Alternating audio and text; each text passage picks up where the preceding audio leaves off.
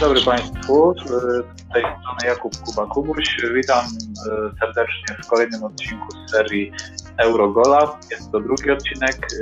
Dzisiaj moim i Państwa gościem będzie pan Roman Adamski, dziennikarz Polskiego Radia Rzeszów, pasjonat futbolu, niekoniecznie pasjonat polskiej reprezentacji w piłce nożnej, ale także ma na swoim koncie różne różne turnieje piłkarskie i, i mecze na pozycji bramkarza, ale też nie tylko. Witam bardzo serdecznie. Dzień dobry, witam.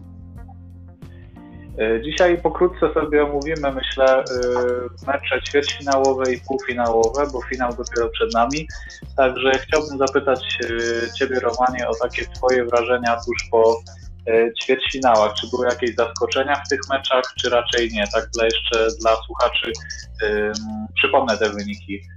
Dania wygrała z Czechami dwa do jednego, yy, Hiszpania wygrała ze Szwajcarią po rzutach karnych, yy, Włochy wygrały z Belgią dwa do jednego, a także Anglia wygrała aż cztery do zera z Ukrainą. Czy coś, czy coś było dla Ciebie jakimś wielkim zaskoczeniem, czy raczej to były oczywistości? No, dla mnie zaskoczeniem jednak było to, że Szwajcaria odpadła w karnych w tych ćwierćfinałach. Miałem nadzieję, że oni zagrają dalej, bo im się to należało.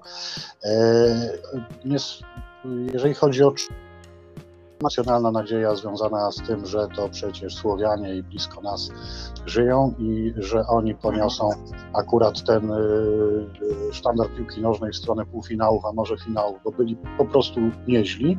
Natomiast co do Ukrainy, powiem, że się zastanawiałem, no w jaki sposób ta drużyna akurat dotarła tak wysoko, jeżeli chodzi o Euro dwa tysiące dwadzieścia. No, trafili na takiego przeciwnika, który puścił im lanie, mówiąc brutalnie. Pozytywne jest to, że Dania przeszła. Da, dalej, no, co do dalszych rozgrywek, to pewnie będziesz pytał jeszcze o to. Mhm, tak, tak. Także yy, tak, ja myślę, że mogę też się zgodzić z Czechami. Było mi szkoda tej reprezentacji, ale z drugiej strony, jak popatrzymy na to, z kim rywalizowali, to najlepszym scenariuszem byłoby chyba, gdyby Dania spotkała się z Czechami w półfinale, ale tak się drabinka ułożyła, że wcześniej na siebie trafili. Dobrze, to skoro tak króciutko dzisiaj, to od razu może przejdziemy do półfinałów. Myślę, że też, tak jak mówiłeś, bez większych zaskoczeń w tych finałach, a więc półfinały Dania, Anglia. Anglia wygrywa w dogrywce dwa do jednego po kontrowersyjnym rzucie karnym, jakby nie patrzeć, a Włochy wygrywają z Hiszpanią po rzutach karnych po raz kolejny. To już był chyba siódmy rzut, siódma seria rzutów karnych w ogóle na tym Euro, więc został pobity, jeżeli dobrze pamiętam, rekord w seriach rzutów karnych turniejowo. Tak, to znaczy to oczywiście, jeżeli dochodzi do rzutów karnych, to pokazuje, jak bardzo wyrównane i prezentują te drugie. Jak, no, jaki to jest futbol, na jakim poziomie, jeżeli chodzi o sposób gry, taktykę i te wszystkie rzeczy, które okazały się nie do osiągnięcia przez naszą drużynę. W sumie jestem zadowolony, że Włosi pokonali Hiszpanów, bo to jest chyba najlepsza drużyna jednak tego turnieju, przynajmniej do tej pory. Bardzo Chińczycy nie przeszli dalej, bo zostali obdarowani.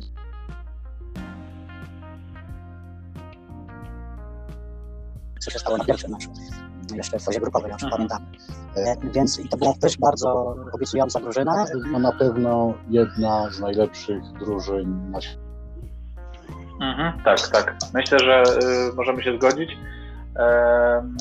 Nie wiem, czy oglądał Pan y, akurat finał Copa América, ale mogę tylko tak zaznaczyć, że było jeden do zera dla Argentyny, ale to tak na marginesie. Za kim był Pan w tym spotkaniu?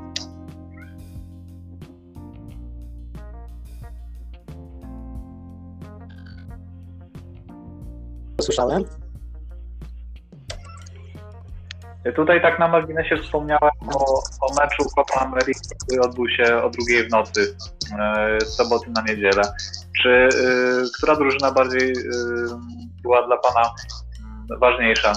To znaczy bardziej y, mogła być w roli faworyta y, przed spotkaniem Argentyna czy Brazylia? Bo tak abstrahując od Euro.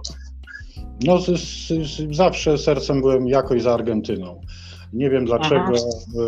I dobrze się stało, że oni są mistrzami Copa América, że oni zdobyli, sięgnęli po to trofeum. Zobaczymy, jak będzie dziś wieczorem między Włochami dobrze. A Anglią. I ostatnie pytanie właśnie, jaki krótki faworyt i jaki wynik na dzisiaj? Włochy czy Anglia? Włosi przede wszystkim.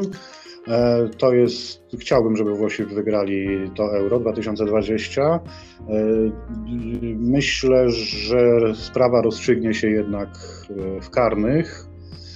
Obie drużyny bardzo wyrównany i wysoki poziom i myślę, że Włosi w karnych grają, mają bardzo dobrego bramkarza. Atutem Anglików jest stadion na pewno. Wiadomo, że grają u siebie wśród swoich. Jest to dość sprawiedliwe, patrząc na to szerzej, ale no takie były zasady w tym turnieju. Są równi tak. i równiejsi.